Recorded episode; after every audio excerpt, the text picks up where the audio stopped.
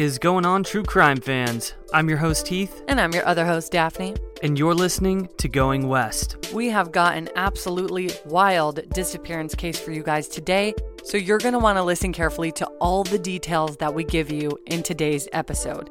There's a lot of little facts that will really help give you a visual of what's going on in the story. So make sure that you've got your listening hat on. Yeah, this is one of those cases that's just so strange.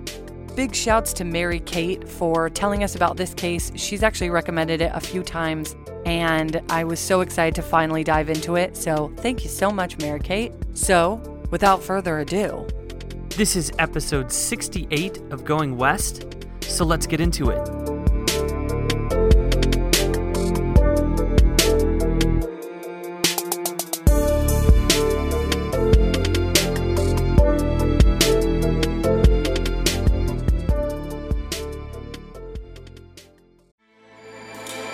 With everything you have on your plate, earning your degree online seems impossible. But at Grand Canyon University, we specialize in helping you fit a master's degree in business into your busy day.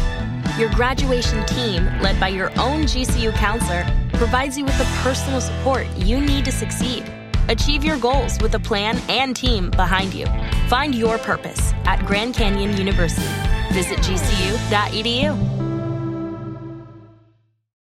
This episode is brought to you by Shopify. Whether you're selling a little or a lot, Shopify helps you do your thing, however you cha-ching. From the launch your online shop stage, all the way to the we just hit a million orders stage. No matter what stage you're in, Shopify's there to help you grow. Sign up for a $1 per month trial period at shopify.com slash special offer, all lowercase.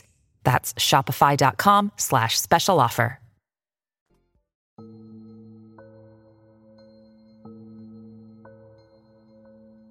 In 2012, a 21 year old girl went missing from her apartment in Palmyra, Pennsylvania. As police began to pick apart her night, some people became obvious suspects. Earlier in the evening, she had gotten into a fight with her neighbor and some other people at a bar downtown. But even though her friend was sleeping on the couch in her living room all night, he told police he didn't hear or see a thing.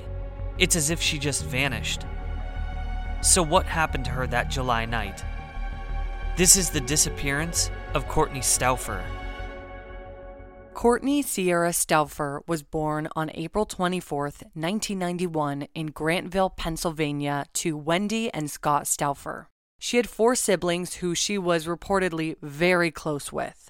Courtney was definitely the life of the party and made a ton of friends very easily. And all of her friends described her as being free spirited and loving and said that she enjoyed spending time with family and traveling. One of her dreams was to move to Los Angeles to be closer to the beach since she absolutely loved the outdoors. She loved going on hikes and walks and just getting outside, especially if she had her black Labrador with her, who was named Sheba. She got Sheba for her eighth birthday, and they were inseparable. In high school, Courtney ran track and she was also a cheerleader. But in 2009, she graduated from Northern Lebanon Senior High School in Fredericksburg, Pennsylvania, and remained living at home until she was around 20 years old. Courtney loved music, so you would either find her blasting music while driving her car or singing in a musical or a band with friends. Every year, Courtney would go to Massachusetts with friends to a three day festival called Wormtown, which was something that she always looked forward to. She was a big family girl and never missed a family get together, and even after moving in with her boyfriend in early 2012, she would still go home once or twice a month to enjoy a family meal thanks to her mom's amazing cooking. But her parents had split up when she was just 14 years old, so the household was split. But still, she was close with everyone, she and her brother Ryan would go to the Lebanon County Fair every single year together, so making sure to spend a lot of time with family seemed to be really, really important to her. So, when Courtney was 21 years old in 2012, she lived in the town of Palmyra, Pennsylvania, which is very close to her hometown where her family still lived, and also just 18 miles or 29 kilometers away from the city of Harrisburg, which is Pennsylvania's capital. At this time, Courtney was working as a hairstylist and as a dog groomer, and she also would sometimes work for her dad's tool grinding service company called Stauffer Equipment Company. She was living in a second floor apartment in Palmyra with her boyfriend Bradley Herr at 810 West Main Street. And to give you a visual, it's a two story brick building that was built in 1900. There's a big porch out front, which actually looks a lot like a house, and in fact, it's a converted house, but it doesn't look like any of the units have any balconies. But all the entrances are on the outside of the building.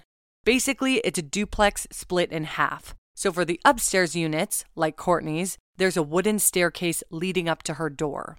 Courtney did not get along with her neighbors here very well, though, and there was a lot of issues because of this. And I've seen a lot of apartment buildings like this where they take an old house and they convert it into, you know, a duplex or into apartments. So it's interesting because it feels so close quarters, but at the same time, it's very split up. I don't know. It's just an interesting setup. Yeah, exactly. And if you were to look, we'll post a photo of it, but if you were to look at the front of the building, there's basically two front doors and it's split down the middle.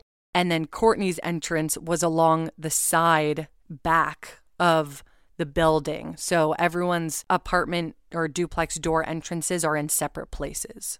Courtney was a 21 year old girl, and like most 21 year olds, she liked to have fun and was definitely more of a party girl.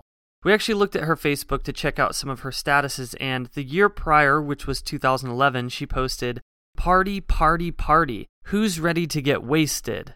Another status read, Why can't the world be free spirited and think about things with an open mind? Another status said, Don't fuck with me. You don't know what you're getting yourself into, smiley face. So she definitely didn't take shit from anyone and stood up for herself, but overall, she was reportedly a really nice girl. But like I said, she did love to party and drink and smoke weed, which a lot of 21 year olds do. So, really, nothing out of the ordinary. But this really bothered her neighbors in her apartment building. They hated the loud stomping and the music and the parties so she would get into arguments with them pretty regularly. Let's meet Courtney's neighbors. Like I said, Courtney lived in one of the upstairs units of the duplex. It appears to me that there are four units total two downstairs and two upstairs, from what I can tell. Below Courtney was a couple named Janice Reimerschneider, who was 49, and Rich Sheets, who was 57. Todd Saksek, who was 44, lived in the unit right next to Courtney, so he was also upstairs. And I never read about any other neighbors, and I know that he owned his duplex, so it's possible that he had the upstairs and the downstairs, but I'm not totally sure. That's kind of what I'm thinking though. On the night of Saturday, July 28th, 2012, Courtney and her boyfriend Brad decided to have a little party with just five other people at their apartment. Someone called the police regarding a noise complaint and suspicions of underage drinking occurring inside Courtney and Brad's apartment. So, around 9 p.m. that July evening, the police showed up at their door. Brad was just 20 years old at the time and happened to be on probation and house arrest for driving under the influence while underage. So, when police found he had been drinking underage once again and therefore violating his probation, they arrested him. Courtney was incredibly pissed off by this, of course, because she had figured that one of the neighbors had been the one to call the police. Her neighbors seemed to be very focused on all the things that she and Brad were doing and meddled into their lives a little too much. And I suppose that this could happen if you have a younger person living in an apartment complex where there are somewhat older people. I mean, it's not like she's living in, you know, a dorm or an apartment on campus. Exactly. And of course, you know, like I said, the other people living in this building are in their 40s and 50s. Meanwhile, she's 21. So I understand how that would be super annoying. They're probably more interested in the peace and quiet. For sure. But I mean, also at the same time, who hasn't like had an apartment party, you know? I mean, like I like I've I've lived in apartments, you've lived in apartments, and we've both had parties in our apartments. So it's understandable. It doesn't seem like it was a huge raging party of 30 people. Like you said, there was only five other people there. And I guess it could get out of hand depending on how loud these people actually are. It might more so just be the fact that these people are a little older and they just kind of don't want to deal with the noise. Well, I am kind of surprised that the neighbors go straight to calling the police for non emergency situations so often in this story. Like you said, we've both had parties in our apartments. I mean, one time I had a two bedroom apartment with my friends and we had 30 people in there. And yeah, we kept the music at a reasonable level and we weren't all being super loud, but the party went until like 2 a.m. And I remember that, I mean, no one called the police, but I remember that my landlord, like the week later, had said, Oh, by the way, you got some noise complaints last week. But it's interesting that nobody's going to the landlord about these non emergency situations and they're instead just going straight to the police, especially because even though she was younger, Courtney was 21. So why would someone call the police and say, I think there's underage drinking going on? I understand that that's the law, but it's kind of none of your business. So why are you getting involved? So, are you kind of insinuating that maybe somebody knew that Brad was underage or that there was people that were underage? Well, I don't know. I, I just think it's weird that someone would call the police about that. I get a noise complaint, but again, why go to the police? Why not just go to the landlord? To me, it's just that's just really extreme. The police have more important things to do than come assess some some music, you know? I mean, the noise complaint makes much more sense to me than the specific, hey, there's underage people drinking in that apartment call, but that's just me. Yeah, and we don't know we don't know who made this call. So, we'll get more into that later, but that's what's going on. So, since this event seemed to ruin Courtney's night, now that her boyfriend was being hauled back to jail for who knows how long, her friends wanted to try and turn the night around and take her mind off of everything that was going on. So they decided to go out to a bar called Hardware Bar in the city of Harrisburg, which remember is Pennsylvania's capital and just around a 25 minute drive away. But Courtney didn't get into a better mood after this and even ended up getting in a blowout verbal argument with a man named Arvard Brown and his girlfriend at the bar. So she was then kicked out. Courtney then texted her brother and asked him if he wanted to come out with her because she was having a tough night, but he said he couldn't make it. At some point, Courtney headed over to a bar and an American style restaurant called The Gas Station, located in Hummelstown, Pennsylvania, which is just outside of Harrisburg, on her way home to Palmyra. While at the gas station bar and restaurant, Courtney asked her friends Cody Pruitt, age 21, and Milton Rodriguez Jr., age 22, if they could drive her back to downtown Harrisburg, which they agreed to do. For whatever reason, Cody was driving Milton's 2004 Acura, and the three of them went to a bar called Sawyer's, which is a divey bar with a big outdoor section that apparently attracts a younger crowd. Afterwards, she went to Hardware Bar once again, but with Milton and Cody. And I guess security let her back in because they stayed there for a little while, but she was apparently still very angry about everything that was going on, so they left altogether. At around 2 a.m., Cody and Courtney drop off Milton in his home, which again is strange because they had his car. But Milton only lived a few blocks from Courtney, so after dropping him off, Cody and Courtney headed to Courtney's apartment. Cody was the designated driver that night, so it's possible he didn't have a car and that's why he was using Milton's but that for information isn't very clear. At 3:12 a.m., Todd Saksek, who remember is her 44-year-old neighbor, got into an altercation with Courtney. Apparently, after she and Cody got back to the apartment from the bars, Todd approached her and they got into a chest to chest screaming match in the downstairs yard. And we're not sure the exact nature of the fight, because Courtney had actually suspected that Janice and Rich downstairs had been the one to call police about her party earlier that evening. So my guess is that Todd maybe confronted her for coming home and being super loud at 3 in the frickin' morning. Some other neighbors went outside and saw this brawl occurring, so Janice and Rich, who remember lived downstairs, called the police to report this vicious argument, and the police arrived on the scene about three minutes later. The police stayed to assess the situation for around 35 minutes until 3:50 a.m. So Courtney and Todd are in a huge blowout argument and then Janice and Rich come out to see this because it's downstairs, they're outside on the grass. And of course, they're on the bottom floor, so they see this all happening, go outside to make sure everything's okay. And I guess Cody had kind of yelled at Janice and Rich to go back inside and mind their own business. Like he got mad that they were looking at them. So they shut their door and called the police. And I mean, this is three o'clock in the morning. So obviously there's a fight going on. Everyone's waking up and they're just kind of like, what the hell is happening? You know, so obviously then they call the police. so that the situation didn't escalate further. At 4:15 a.m., so 25 minutes after the police left the scene, the police were called again with a noise complaint, apparently because Courtney was stomping loudly in her apartment. When the police arrived to the building for the third time that evening, which was 15 minutes after this call was made, the scene appeared to be quiet. According to the officer, he knocked on both Courtney's door and Todd's door, but didn't get an answer. He noticed from the outside of the building that all the lights were off, so the officer said that he figured they had all calmed down and gone to bed. The officer didn't make any further attempts to contact either of them because he states that he didn't want to start things up again. Five minutes after arriving, the officer left. And this is going to be the biggest and most controversial, I think, part of this case. What, that the, the officer left so soon? Yes.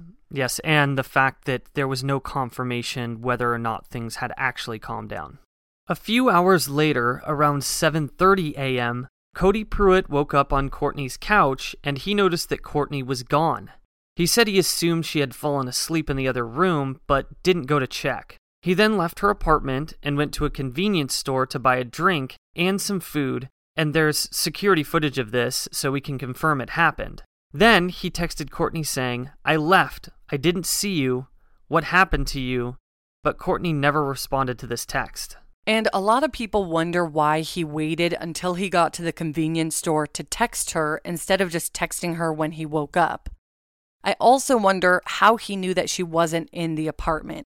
You know, did he go into her room and not see her there? I don't really think he would have opened her bedroom door while she was sleeping, but I mean, if he went so far as to check her bedroom, but not check the other room that he later stated that he figured she was sleeping in, I just—it's uh, a little weird. I mean, I can kind of understand this situation. I've definitely woken up very hungover in a friend's place and just and just left without saying goodbye and then I'll text them later and say, "Hey, crazy night." And they'll be like, "Yeah, crazy night. Huh, let's do it again." but he was also the designated driver, so he wasn't he wasn't hungover. So I'm assuming that he just didn't check the house for her. Well, the only reason I say that is because, like you just said, he assumed that she had fallen asleep in another room.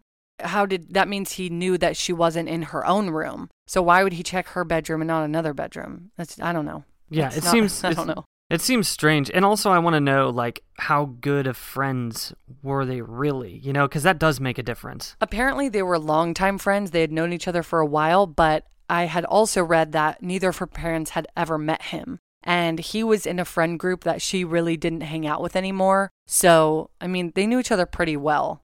So, after Cody went to the convenience store, he apparently went back to Milton Rodriguez Jr.'s house, probably to drop off Milton's car. Hours passed and no one had heard from Courtney.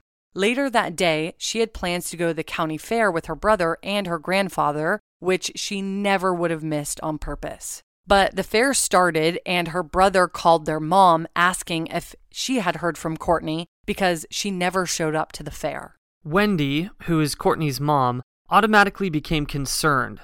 So the following morning, which was a Monday, Wendy drove over to Courtney's apartment. Courtney hadn't made it to work that morning, so she knew that something was wrong. When she got there, the door was unlocked, and Sheba, Courtney's dog, ran to the door to greet Wendy. She looked around the room and noticed that Courtney's keys, shoes, wallet, and purse were all there, and her cell phone was plugged in to charge next to her bed. The air conditioning was on full blast, and the TV was also on. Sheba had gone to the bathroom all over the floor, which indicated to Wendy that Courtney hadn't been there for possibly days to take Sheba outside. Also, Courtney's car, which was a Ford Fusion, was out front, so it wasn't missing. Wendy then called her ex husband, Scott, and Courtney's brother to come over to the apartment and see what they made of the scene. But Wendy was sick to her stomach that something bad had happened to her daughter. Then, she called police to report Courtney missing.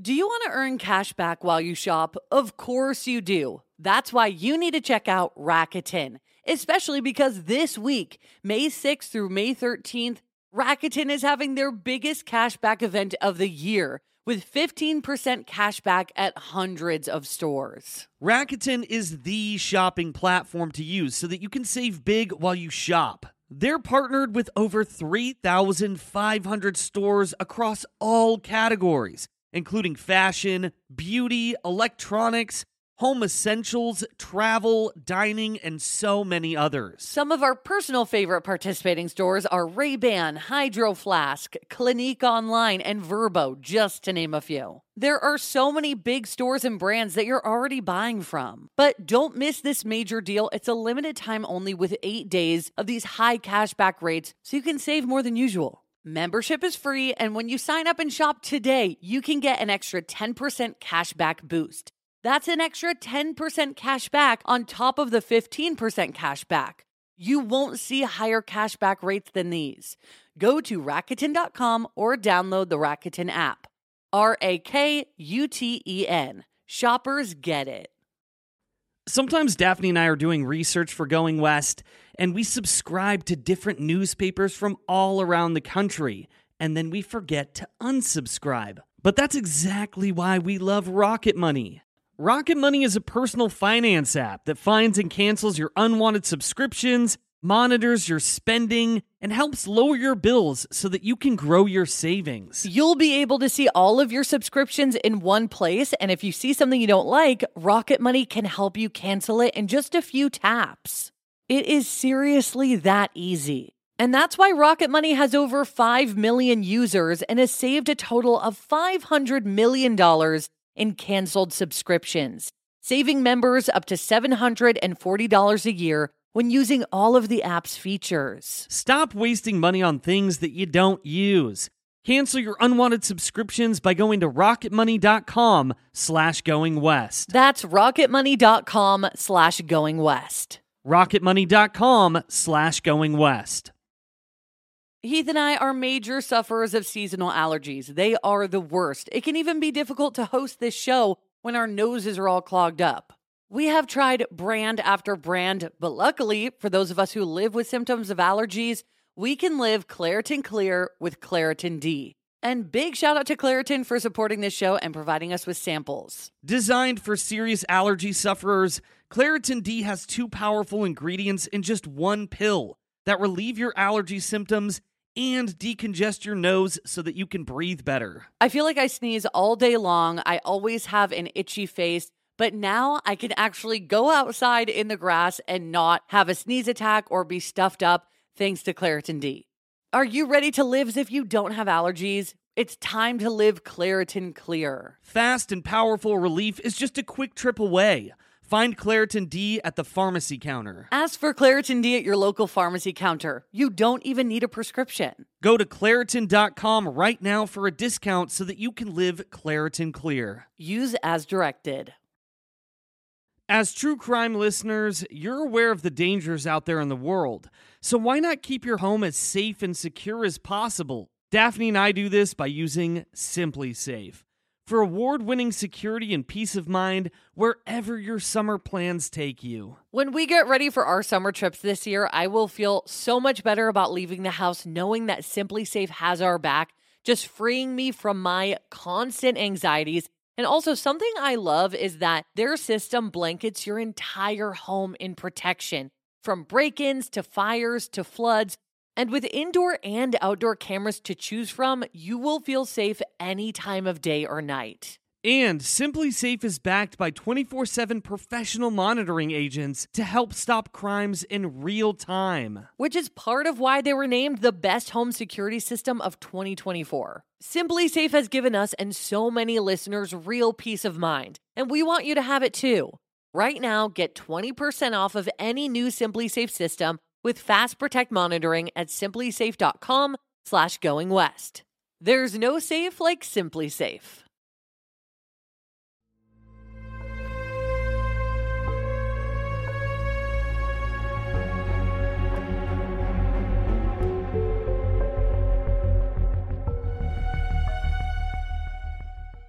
Police didn't jump into the investigation right away.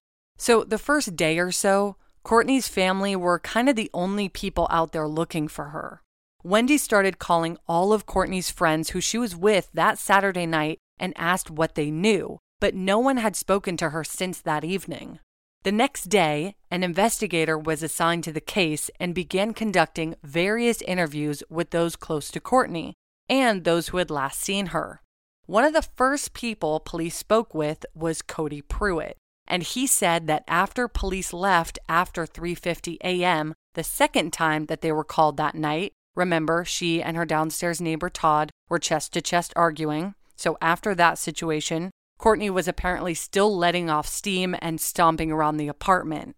And this was when Todd called the police the second time, supposedly, to report the noise complaint from Courtney's stomping.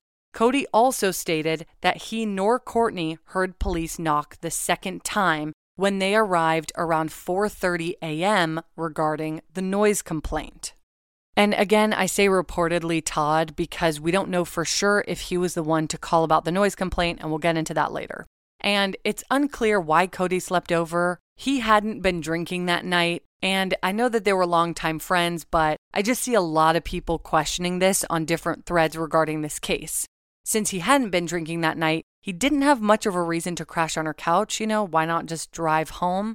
But some speculate that maybe he was just really tired and didn't want to make the drive home. But Wendy, Courtney's mom, thinks that he stayed over to keep her company since she was so upset with what had happened that night.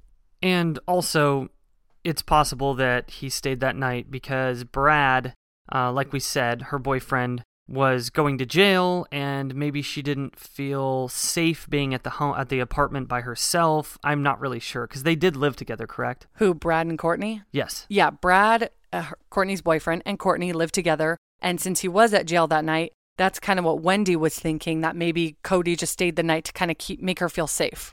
We also can't rule out the possibility that maybe he had a crush on Courtney and he knew that Brad was now out of the house and decided to take advantage of the opportunity to maybe get close to her. You know, that's definitely a possibility and will always be a possibility in my mind. Yeah, he definitely went out of his way to help her that night. You know, he picked her up, he took her downtown, he took her home, he stayed with her. So it kind of, I think just when you have a male and a female situation like this, you kind of automatically go to that. But he's also a dude, and he might have, I mean, she was a beautiful girl. So who knows? That could have been his motive for wanting to stay over for sure. Sure. And also, for all I know, they could just be really great friends. And maybe I'm way, way off base, but that's just something I wanted to bring up because it could be a scenario. It's worth mentioning. Yeah. And the other thing I was going to say is possibly why he didn't go home is because he had Milton's car. But then again, I was wondering to myself, well, why wouldn't he stay at Milton's house? Well, that's what I was thinking too, because they were like best friends. So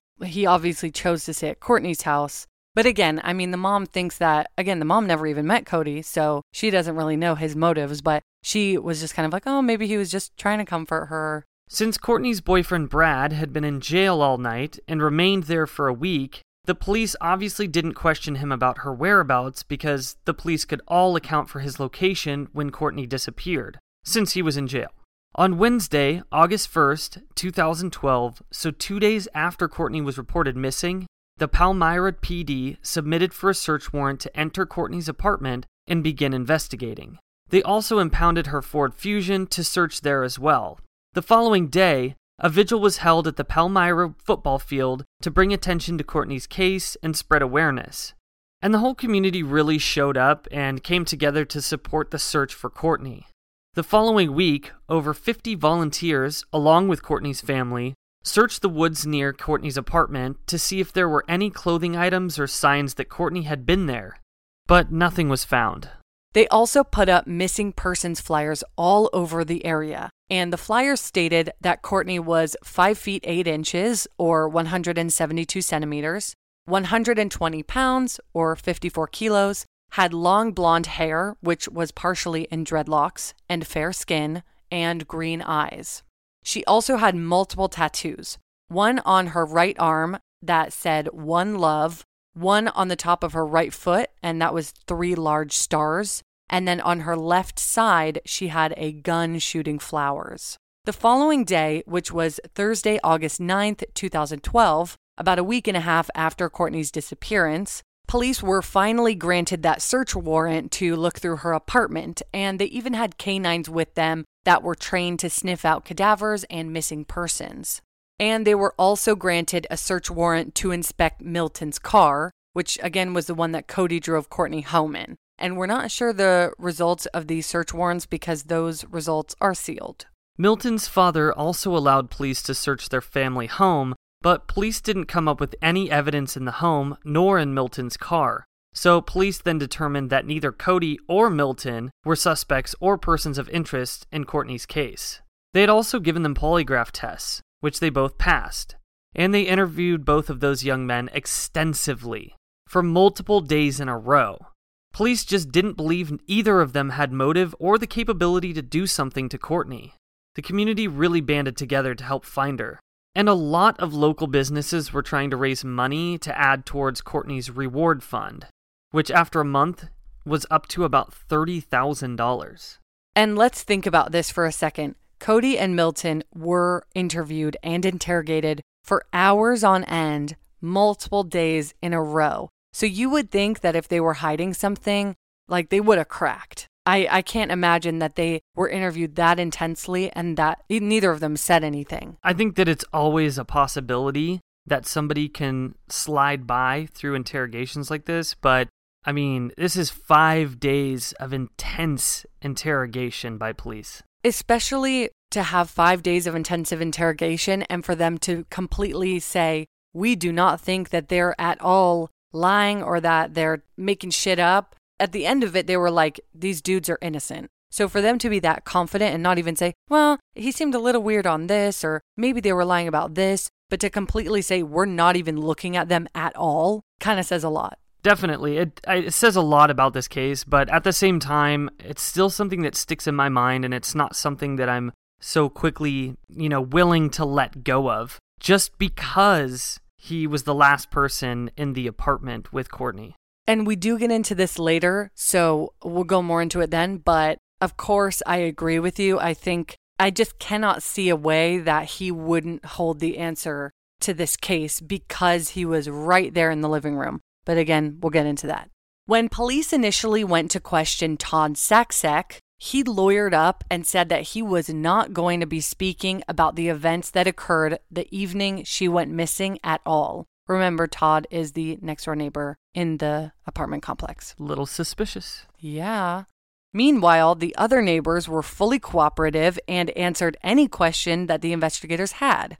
Janice and Rich, who remember lived below Courtney, allowed police and canine units to search their entire apartment and explained everything that they had seen that night to police, which was really only the fight that broke out between Courtney and Todd at 3:12 a.m. I guess it's kind of wrong of me to say suspicious because I've definitely heard uh, uh, you know people in other cases lawyering lawyering up because they don't want to get railroaded by police or something something similar to that. But it's just strange that the other two neighbors, Janice and Rich, were willing to do anything really that police asked, you know, search their apartment, explain everything that happened that night. But right from the get go, Todd is saying, no, fuck that. I have nothing to say about this. Exactly. And especially because Janice and Rich were so cooperative. And they also stated their concerns for her and said that they pray for her every night and they just hope that justice is served and that she's brought back to her family. But both Janice and Rich seem to feel like Courtney left the apartment building and was met with a dangerous situation elsewhere. They don't believe that any of the other neighbors are involved at all. We know that Courtney smoked cigarettes. We're not sure how often she did it, but there was a pack of cigarettes found in her room, so we know she at least smoked to some degree. Some theorize that after Cody fell asleep, Courtney grabbed one out of her pack and snuck out for a cigarette, and then she was met with foul play. This makes sense to me because she left her keys, car, cell phone, and even her shoes. So if she did go outside for any reason, it seems like smoking a cigarette would make the most sense since she wouldn't need any of her other belongings to go and do that. So, something that we should bring up is how confusing this case was to research. A lot of things have been misreported, including who called police that night. We know that all of Courtney's neighbors, which there are only a few, had some issues with her and had called police on a few different occasions. Courtney's dad, Scott, told the media that Todd was the one who phoned police regarding the stomping, but there are a couple discrepancies with this. It would make the most sense if her downstairs neighbors, aka Janice and Rich, were the ones to call the police about the stomping, since they would hear it more than Todd would. Also, Todd didn't answer the door, even though police showed up only 15 minutes later. He would know that they'd likely be checking in with him about the noise, of course, so why not answer the door? And how would he have just fallen asleep so quickly, knowing that the police were on their way, and also that he just earlier had this huge confrontation confrontation with Courtney, he would likely still be awake. And I think we all know, you know, when police follow up on a call, they check in with the person who called and with the person who the call is against. So obviously, Todd knew this because this wasn't his first rodeo with calling the police on Courtney. So if he were the one to call the police, why didn't he answer the door? That is just really, really odd to me.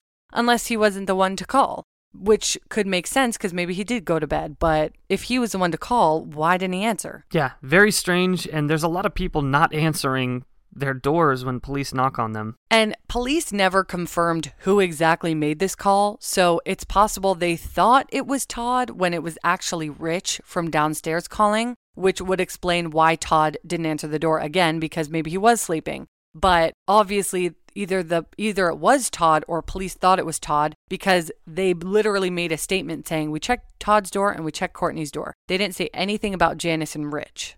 Since Todd himself won't confirm any of this since he's not talking, we can't know for sure who called about the stomping.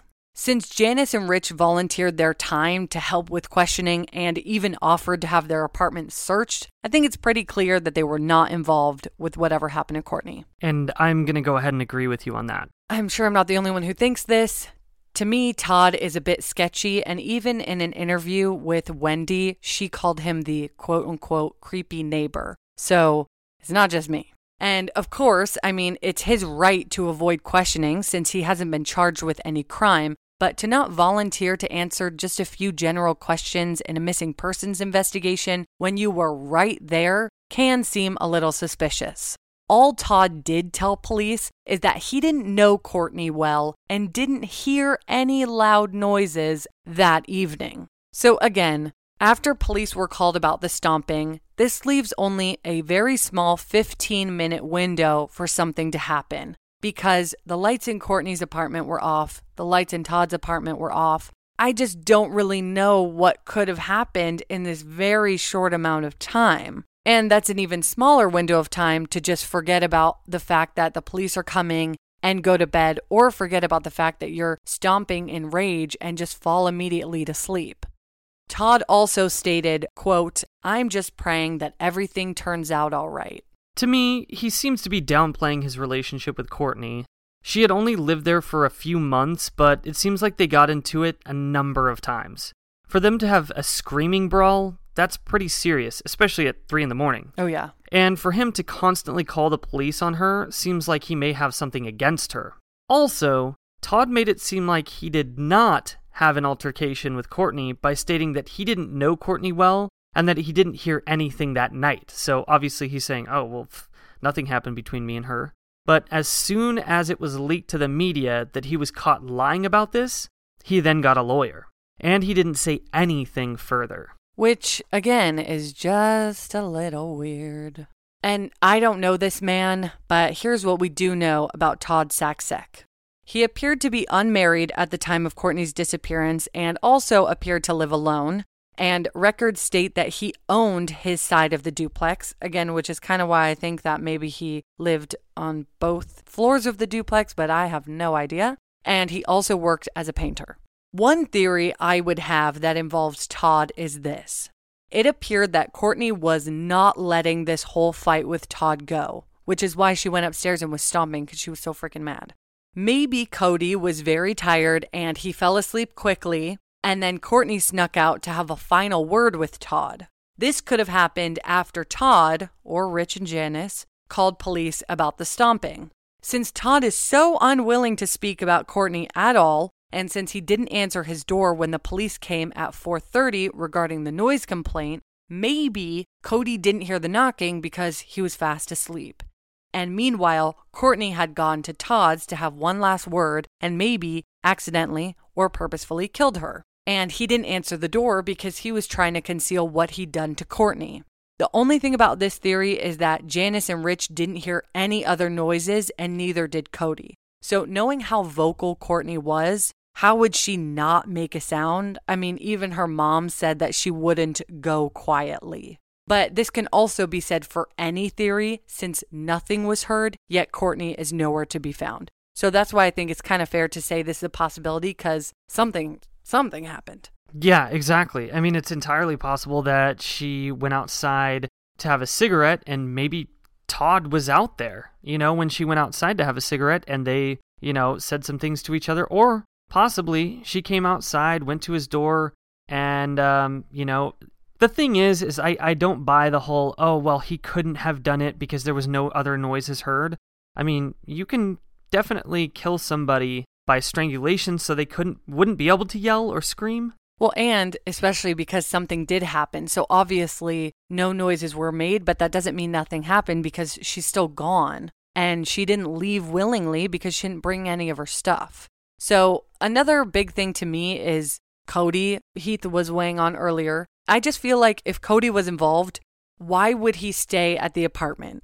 I feel like it would be much less suspicious to say that he dropped her off and then left and didn't see anything. You know, he's out of the woods, he's out of the area. Because to all of us, we're thinking, how could you have been sleeping on the couch in the living room where you would have heard any kind of commotion going down or would have heard Courtney leave the apartment, yet you didn't hear anything? To me, that sounds more like a lie. So I feel like if he had killed her for whatever reason, he would have taken her body away from the scene and gone home to sleep instead of just staying in her apartment. When I initially heard about this case, I thought there is no chance that Cody isn't involved considering he was right there. But now, I don't know, I'm just not so sure. I mean, the only thing I can think of that he wouldn't hear would be if Courtney did sneak out for a cigarette and she was met with foul play by Todd, like Heath said, or that she was on her way to Todd's and then it happened in his apartment. Well, here's a really big thing. The fact that, I mean, we could say, okay, here's the possibility that Cody maybe, maybe made advances towards Courtney. She wasn't having it. He got pissed off and killed her. But they had a forensic team go through Milton's car, so I'm sure they would have looked in the trunk, the back seat, looking for hairs or any fibers or anything like that. Because, I mean, there's no other way that Cody is getting Courtney away from the scene, other than in Milton's car. The only other possibility is that he called somebody to help him dispose of the body, or else there's no other way he could have done it. But if that were the case, then we would have his phone records to say, "Who the hell did you call at 4:30 in the morning or something? I thought you were asleep."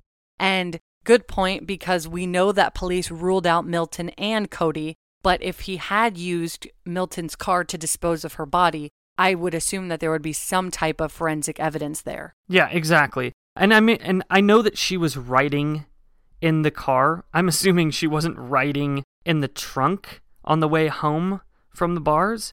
So if they did check the trunk and there was no fibers or anything, which usually typically if someone's trying to dispose of a body, they're going to put the body in the trunk.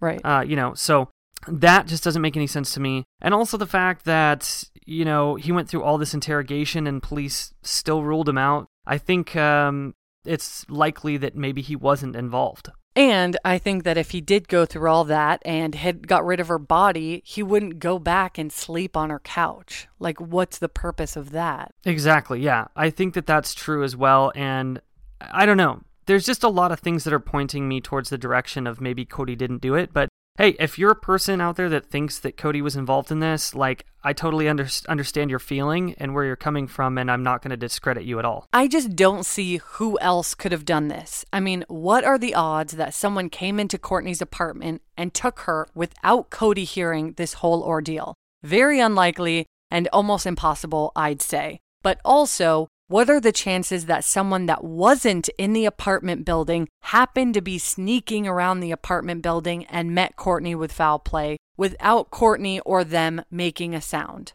Since her car keys, phone, wallet, and car were all left behind, it doesn't make sense for her to be attempting to leave her apartment to go anywhere, like to leave the property, which is why I heavily believe that it had to have been within the apartment building that something happened. We know you guys love a good mystery, especially one with twists and turns. Am I right? This is why you guys are going to love June's journey.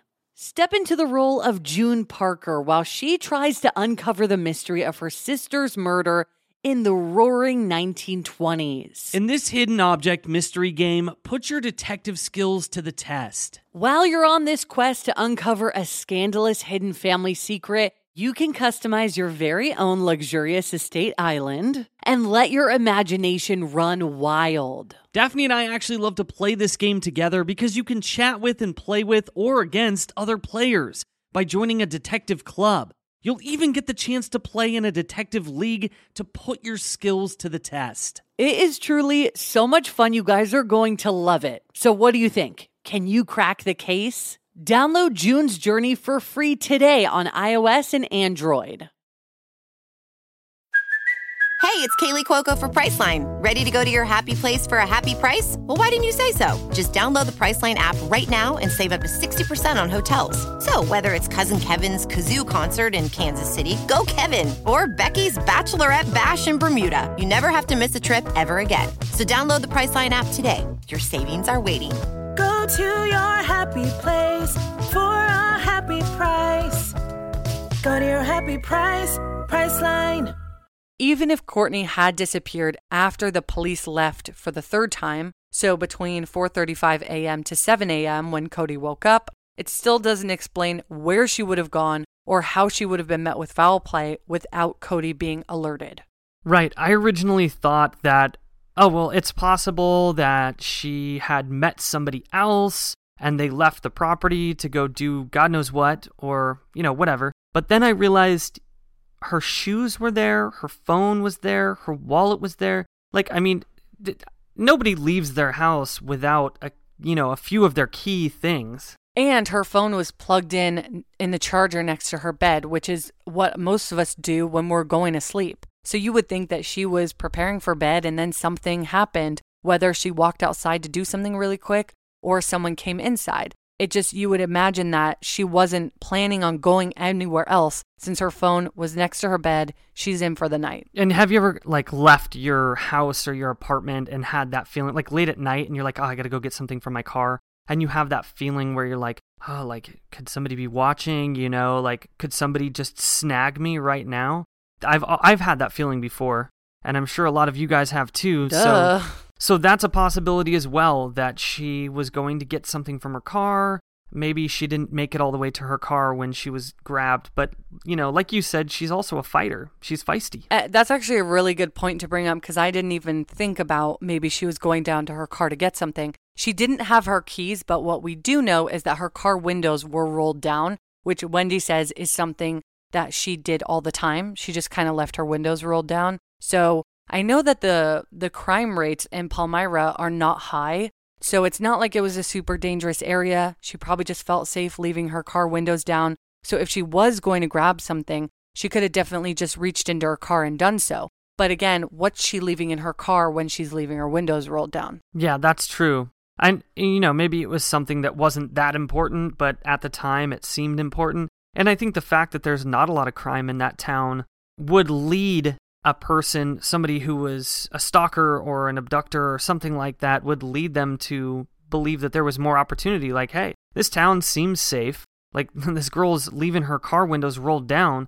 This is a perfect opportunity for me to take somebody and for no one to even know or see anything. Totally agree. Really good point. And another known theory is that Courtney had been killed by Arvard Brown.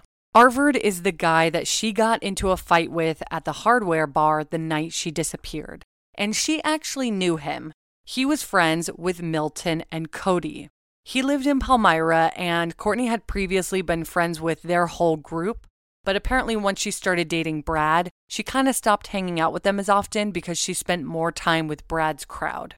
Apparently, Courtney and Arvard were fighting that night because a few weeks prior, her apartment had been ransacked while she was out. And she apparently thought that Arvard had potentially done this, which she had told her mom. Her mom thinks that drugs were potentially involved with that break in, and it's never been confirmed whether or not Arvard did steal anything from her apartment And it's also unclear if this is why they were fighting that night. It's just speculation. Yeah, it does seem kind of strange, though. It, you know, it definitely uh, raises some red flags for me. The fact that, you know, she believes that it was Arvard and she gets an argument into an argument with him at a bar that night. And obviously, when you're drinking, things can get very heated very fast. So that's a huge possibility. And we know that Arvard is no angel because a couple months after Courtney disappeared, Arvard and some other guys broke into a house and they stole items from the house while holding the residents at gunpoint. And he wasn't charged for this for about four years, but he was eventually arrested and imprisoned. So, because of this, it's then also suspected that after Courtney and Arvard's fight that night, he had gone to her apartment to either mess with her or with her belongings. But according to his break in track record, he doesn't seem to do it quietly, and also nothing was really taken from Courtney's apartment the night that she disappeared, as far as we can tell. Her phone and her wallet were still there, and that's kind of, you know, usually the two things that people would grab. I mean, at least her wallet. Yeah, exactly. So, unless Arvard went there strictly to mess with her, I don't know how Cody wouldn't have heard unless Cody did witness something happening and he's lying about it, especially if he and Arvard had been friends. But if that was the case, you'd probably assume he wouldn't have passed the polygraph test and wouldn't have been so cooperative with police. But I mean, it's definitely possible to outsmart a polygraph, so who knows? Almost two years after Courtney disappeared, a young woman named Amanda felt like she knew what happened to Courtney. So she asked Courtney's dad, Scott, to meet with her. Amanda claimed to have overheard two guys bragging about killing Courtney, and she also believes these were the guys who called the police on Courtney and Brad's party. Amanda explained that these two guys called the cops on the party so that Brad would be arrested. This way, they would get him out of the house so they could later go into the apartment and steal marijuana and cash. Apparently, those responsible for the crime told Amanda that Courtney died in the apartment and they rolled her up in a rug weighted the rug down with cinder blocks, and dumped her body in Memorial Lake, which is an 85 acre lake located about 20 minutes from her apartment.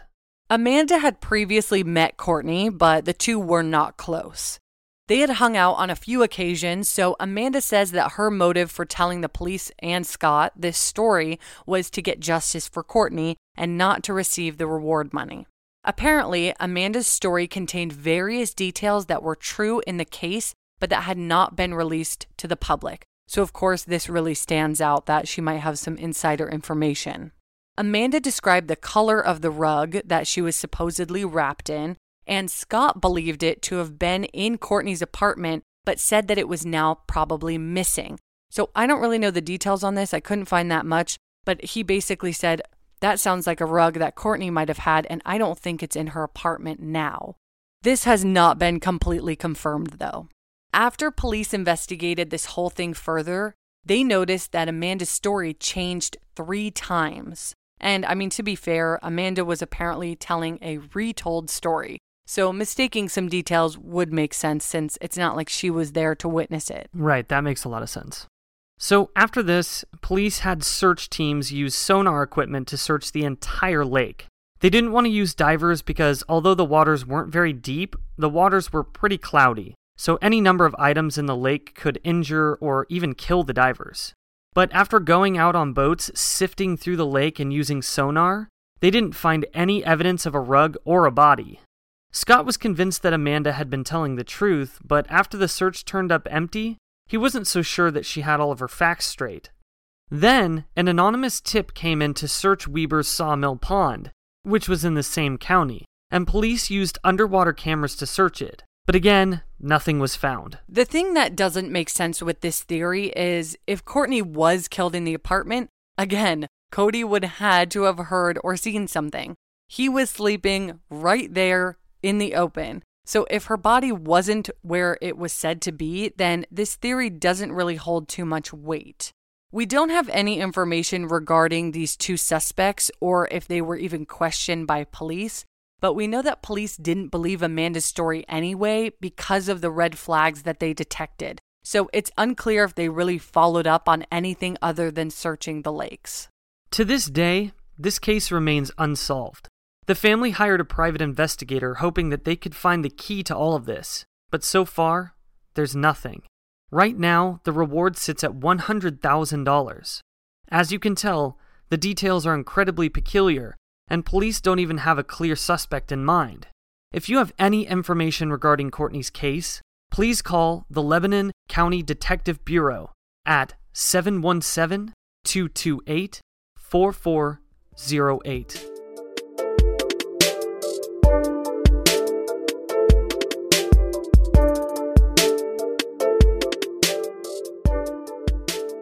Thank you so much, everybody, for listening to this episode of Going West. Yes, thank you so much, everyone. And next week, we'll have an all new case for you guys to dive into. And you know what this new time is? It's time for the shout outs. Thank you so much to Madison in New York, Liz in New Hampshire, and Brandy in Utah. And a huge thanks to Nurse J in Milesville, Minnesota. I hope that's how you say that. Thank you so much, Nurse J. You're a hero. Yep, fighting on the front lines. And then a big thanks to Leanne in Chippewa Falls, Wisconsin, and Zara in Los Angeles. Thank you so much to Annie in Kansas, Christine in New Jersey, and Five Star in Dallas, Texas. And then we have Kelly in San Antonio, Texas, Sarah in San Diego, and Kate in Seattle, Washington. And Kate is making bread during this quarantine. Girl, give me some. Thank you so much to Summer in Tampa, Florida, Erica in Central Illinois, and Evan. Big shout out to you for working as well in North Carolina. And last but not least, we have Lara in Iceland, Jen in Ontario, Canada, Amanda in Indianapolis, Indiana, and Sarah in Sydney, Australia. Also, big shouts to our new patrons who subscribe to our Patreon, which is where you get bonus episodes. Head on over to patreon.com slash going west podcast to subscribe and get yourself some bonus episodes. Thank you so much to Hannah, Catherine, Joanna, Olivia, Ashley, Alexis, and Janae. And then we have Shayla, Rachel, Danielle, Tara, Dennis, Rianne, and Michael.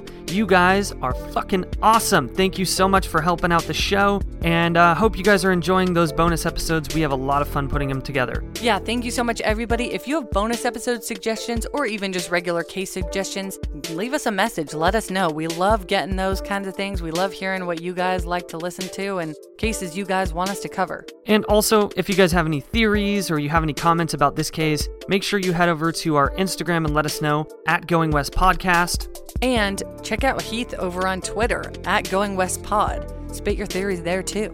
And we also have a Facebook group called Going West True Crime, so go and check that out if you're on Facebook. Also, we also have some merch. Go check out the merch in the store. Go over to our website, goingwestpod.com, hit the shop tab, and check out all of our merch. Okay, gang, for everybody out there in the world, Don't be a stranger.